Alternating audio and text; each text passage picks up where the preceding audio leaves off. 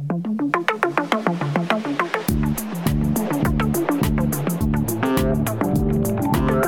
what you've been waiting for. Movies, TV, music, and more. Follow, subscribe, stay up to date. Episodes dropping on Mondays. It's the man, it's the man, watch that. It's the man, it's the man, watch that. It's the man, it's the man, watch that podcast.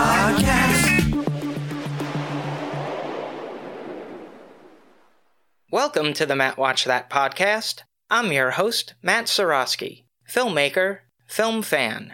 Each episode, I'm going to review a movie or TV pilot that I probably should have seen but never got around to. It could be a recent favorite, critic's choice, or cult classic. Everyone can join in on the fun. Follow me on Twitter, Instagram, and Facebook at Matt Sorosky. You can subscribe to my YouTube page where I'll post videos and clips from the show. If you have any opinions on what I've reviewed or suggestions as to what I should see next, use the hashtag MattWatchThat on social. Before we start, it's time for our favorite segment, Box Office Breakdown. I'm going to look at the domestic box office for August 1995 and give you my thoughts on the movies. Special thanks to BoxOfficeMojo.com for the information. Now, the rankings are based on the total gross in the month of August, so there can be movies new to the month of August or carried over from previous months. Coming in at number 10, Clueless, with $22 million and a total gross of 56 million. I just rewatched this movie recently. The comedy definitely holds up. Obviously, it's a little dated, but I still think it's a legitimately funny movie. Number 9 is Virtuosity with 24 million. Not one of Denzel's biggest movies, but it has like a cult classic feel to me. Number 8, Apollo 13 with 31 million. It would gross 172 million in August alone. I remember really enjoying that movie, but I've only seen it once. And the only thing I remember about the movie is one of the characters threw up, but because they were in space, it was like floating chunks. And the only reason that image stands out for me is because I just really hate throwing up. So to do it in space and zero gravity sounds even more horrific. Number 7 is A Walk in the Clouds with 33 million. I don't think I've ever seen it. Number 6, The Net with 34 million. I really like this movie a lot, and if you rewatch it now, it's scary how much that they predicted in that movie. First off, Sandra Bullock, working from home, does everything online from ordering pizzas, plane tickets, you name it. She's never met her coworkers. No one can identify her because she never leaves the house. It's like the filmmakers were peering into 2020 and 2021 and going, yeah, that could be such a scary existence. Number 5 is Babe with 39 million. I've never seen this movie because I hated the trailers with that stupid pig going la la la la la. I just couldn't do it. Sorry, babe. The only time I want to see a pig like you is on my breakfast plate. Number 4, Something to Talk About with $42 million. Never seen it, but I love the Bonnie Raitt tune. I wonder when that trend started, naming movies after the title of a song. It definitely happened a lot in the 80s, and I think in the 2010s there was like Take Me Home Tonight, another great tune, by the way. But I wonder what the first song was that studio execs said, we're gonna name a movie after this popular song. Number 3 is Mortal Kombat with 46 million. It would go on to gross 70 million in August. For some reason, I always get the impression that that movie was a box office bomb, but those are some really strong numbers, especially for a movie based on a video game. And it did go on to spawn a couple more sequels, including the recent remake, so there's definitely legs in the franchise. Number 2 is Dangerous Minds with 50 million. Another one of those uptight teachers goes into a quote unquote troubled neighborhood and turns around the lives of the kids there. They teach her how to loosen up, she teaches them that it's possible to reach their goals, and everyone's happy in the end. Has one of the greatest rap songs ever, Gangsta's Paradise, and one of the greatest parodies ever, Amish Paradise. And at number one, Waterworld, with 59 million. It would go on to gross 88 million in August. It's really not a bad movie, and it's only considered a bomb because it had like a $300 million budget. But it's funny that the stunt show at Universal Studios has outlasted the legacy of the movie that it's based on. And that's it for the box office breakdown. On to the main attraction Each review will end with a ranking out of 5 stars. 1 star is skip it, 2 stars watch at your own risk, 3 stars standard fare, 4 stars worth checking out, and 5 stars must see. Now, if I give a title 5 stars, it doesn't mean I'm comparing it to Casablanca, Jaws, or Seinfeld. I rank titles based on other movies or TV series in that genre and at that time period. So let's jump into it. I'll keep the spoilers to a minimum, tangents to a maximum. These are my ruminations and observations of the movie Bonnie and Clyde from 1967. The titular characters are portrayed by Warren Beatty, known for Shampoo, Heaven Can Wait, and one of my favorites, Dick Tracy. He won an Academy Award for Best Director of Reds. And of course, Faye Dunaway, who starred in Chinatown, Mommy Dearest, Three Days of the Condor, and won an Oscar for Best Actress in a Leading Role for Network. It was directed by Arthur Penn, who helmed The Chase, The Missouri Breaks, Target, and was nominated for Best Director for Alice's Restaurant, The Miracle Worker, and this feature. The screenplay was co written by David Newman and Robert Benton, who scribed What's Up Doc, Bad Company, and Superman. They were nominated for Best Writing, Story, and Screenplay, written directly for the screen for this feature. Robert Benton would go on to write and direct Kramer vs. Kramer. Here's a quote without context we got $1.98 and you're laughing. The movie starts off with the introduction of Bonnie, who seems bored with her ordinary life. She looks out the window and spots Clyde scoping out her mother's car. She immediately gets intrigued with the handsome stranger. They walk into town for a Coke and get to know each other. He confesses that he's been in prison for armed robbery, but when she doesn't believe him, he takes out his pistol. Not a euphemism. Even though she's impressed with his Smith & Wesson, she can't imagine that he'd ever use it. To prove her wrong, he goes into a grocery store and robs it. The pair speed off in a car, and when they eventually pull over, Bonnie gets a little frisky with Clyde, but he ends up stopping her. I think it's because he gets more of a thrill from robbing banks over sex.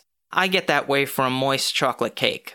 While they're refueling at a gas station, they meet an attendant named C.W. Moss, played by Michael J. Pollard, who appeared in Scrooged, Tango and Cash, and Roxanne, you don't have to put on the red light. Um, he was nominated for an Academy Award for Best Actor in a Supporting Role for, you guessed it, this movie. They bring him along on their bank robbing adventures, and during one heist, he parks the car, which inhibits them from a quick getaway. Clyde ends up killing the manager. Taking a page out of the Lee Harvey Oswald playbook, they take shelter in a movie theater until the coast is clear before heading to their hideout. Clyde meets up with his older brother Buck, an outgoing life of the party type, who visits with his wife Blanche, who's not. The couple is performed by Gene Hackman, one of the greatest, from The French Connection, The Conversation, Unforgiven, and Superman, two time Academy Award winner. And Estelle Parsons from Dick Tracy, Watermelon Man, Rachel Rachel, Roseanne, and won an Academy Award for Best Supporting Actress for Bonnie and Clyde. So Buck asks him if the murder was in self defense, and he says there was no other choice. Clyde asks him if it's true that when he broke out of jail, Blanche convinced him to go back. They agree not to tell their significant others about their foibles. Clyde suggests that they drive up to Missouri, where law enforcement isn't looking for them, find a place where they can hole up for a while, and have a nice vacation. Now, if the movie were to end there, it sounds like a fun little romp. Well, you know, if you don't count the murders. But if you know anything about American history, things don't turn out well for Bonnie and Clyde. This is an excellent film. The acting is top notch. How can it not be with this cast? There are moments where it does feel over the top, but if you take it in the context of the period within the movie, and when it was actually made, it's fairly reflective of those times. I really liked the movie and it's a masterclass in filmmaking, but I wasn't in love with it. Would I watch it again? Maybe for the performances and the scenery. I understand that as a movie, it was way ahead of its time in terms of sex and violence compared to other studio outputs. Obviously, it's tame by today's standards, but that doesn't take away from how groundbreaking it was. The ending was pretty abrupt and intense, I dare say overkill. This is something to look out for. In Gibsland, Louisiana, there is a marker commemorating their death. You can look it up on Google Maps. The cinematography was captured by Burnett Guffey, whose filmography includes All the President's Men, Gidget, In a Lonely Place, and won an Academy Award for Best Cinematography of From Here to Eternity and this feature. Beautifully shot. It was filmed in and around Texas and uses the landscapes well. It was edited by Dede Allen, who worked on The Breakfast Club, The Hustler, Alice's Restaurant, and was nominated for three Academy Awards for Best Film Editing for Wonder Boys, Reds, and Dog Day Afternoon. She started her career as a messenger at Columbia Pictures and worked her way up to film editor. One of my favorite parts was when she intercut between car chases and interviews with robbery victims. It didn't slow the pace down and added a bit of dimension because you were hearing how their actions affected those people. The score was composed by Charles Strouse, who wrote the music for The Night They Raided Minsky's and Annie. He also wrote the songs for the animated movie All Dogs Go to Heaven. Known for his work in the theater, he composed the Broadway musical Bye Bye Birdie, which included the pop standard Put on a Happy Face. His most famous composition was probably Those Were the Days, which was used as the theme song for one of the greatest sitcoms, All in the Family. The music is what you'd expect from a Great Depression era movie. Lots of steel guitars, banjos, and fiddles. I swear I heard a musical jug as well. It all complements the film. I wouldn't say I was humming any of the tunes afterwards, and there weren't any earworms like It's a Hard Knock Life, which I'm thankful for. The runtime is 1 hour 51 minutes. It had a budget of 2.5 million and grossed 70 million at the box office. Now for a little trivial trivia. It was the second highest grossing film for Warner Brothers behind only My Fair Lady. Wonder where it lies now with all the DC movies. Alphonse! Alphonse! Look that up for me. It was nominated for 10 Oscars at the 1968 Academy Awards, winning two. Ultimately, the movie comes down to Gumption, Stud Service, Peach Pie, Four Cylinder Ford Coupe, Kodak, No Trouble Now, Texas Ranger, That's My Car, and Crossfire. I give it an easy 4 out of 5 stars. If you've seen Bonnie and Clyde and have opinions on the movie, let me know what you think using the hashtag MattWatchThat.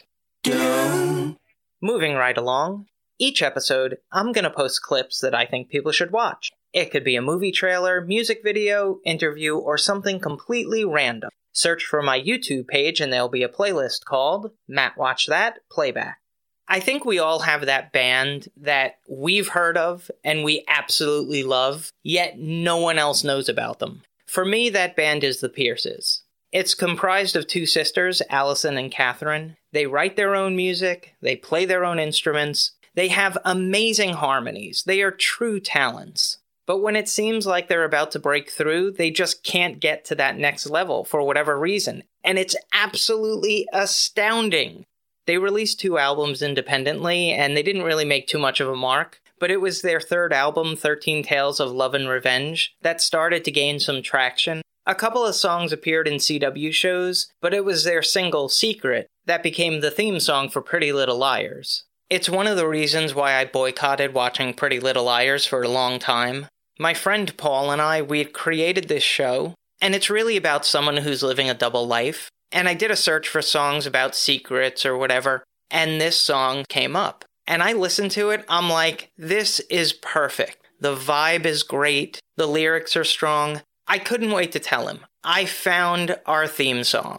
And then I read that Pretty Little Liars got there first. So I was a little bitter.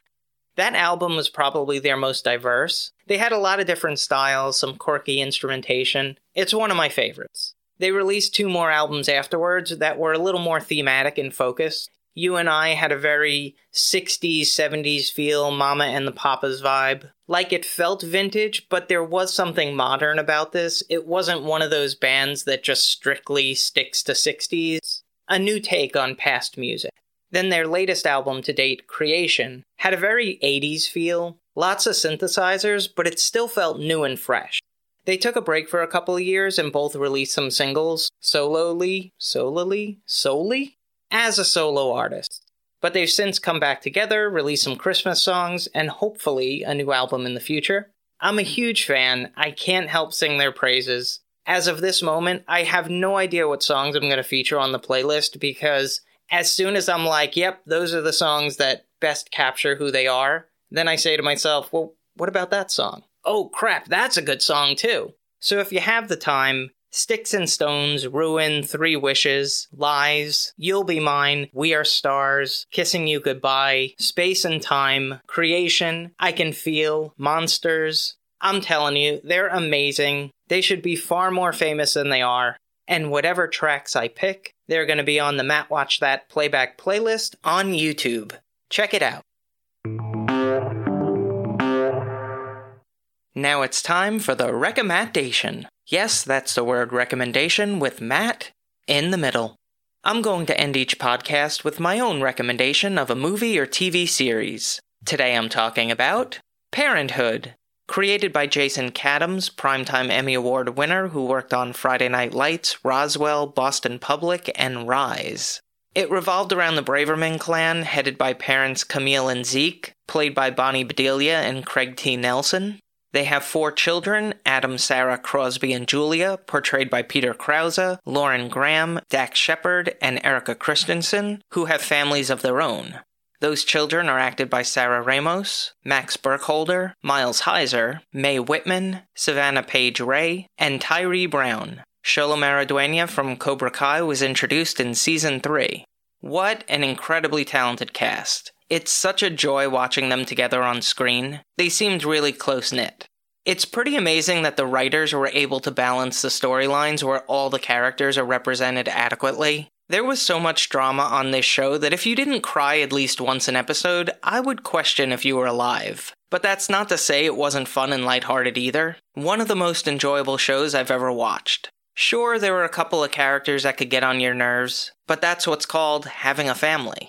It was never a big ratings grabber, which is a shame because with the popularity of This Is Us and A Million Little Things, it could fit right in with that demographic. I wouldn't be surprised if those shows were inspired by it. In the final season, they reduced the number of episodes and only certain actors would appear, which was probably a cost cutting measure. There was one storyline with the Graham family that was unpopular with fans of the show. It seemed like they were digging at the bottom of the barrel for a storyline, and they just didn't execute it well because the characters were doing things that were out of character. But just fast forward through those scenes. I'm proud to say that the Braverman clan had a satisfactory send off in the season finale, and the door was left open for a potential reunion, which I'm sure many of us want to see. Parenthood was on for six seasons, 103 episodes from 2010 to 2015. That's all for this edition of Matt Watch That. Thanks for listening to me babble. You can follow me on Twitter, Instagram, and Facebook at Matt Sorosky. You can subscribe to my YouTube page where I'll post videos and clips from the show. If you have any opinions on what I've reviewed or suggestions as to what movie or TV pilot I should see next, use the hashtag MattWatchThat on social. I plan on having interactive elements, so follow, subscribe, and like for all the latest news, updates, and polls. Until next time, and now you know.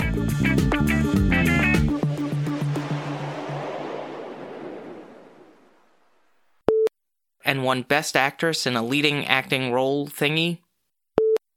And we've got a car outside.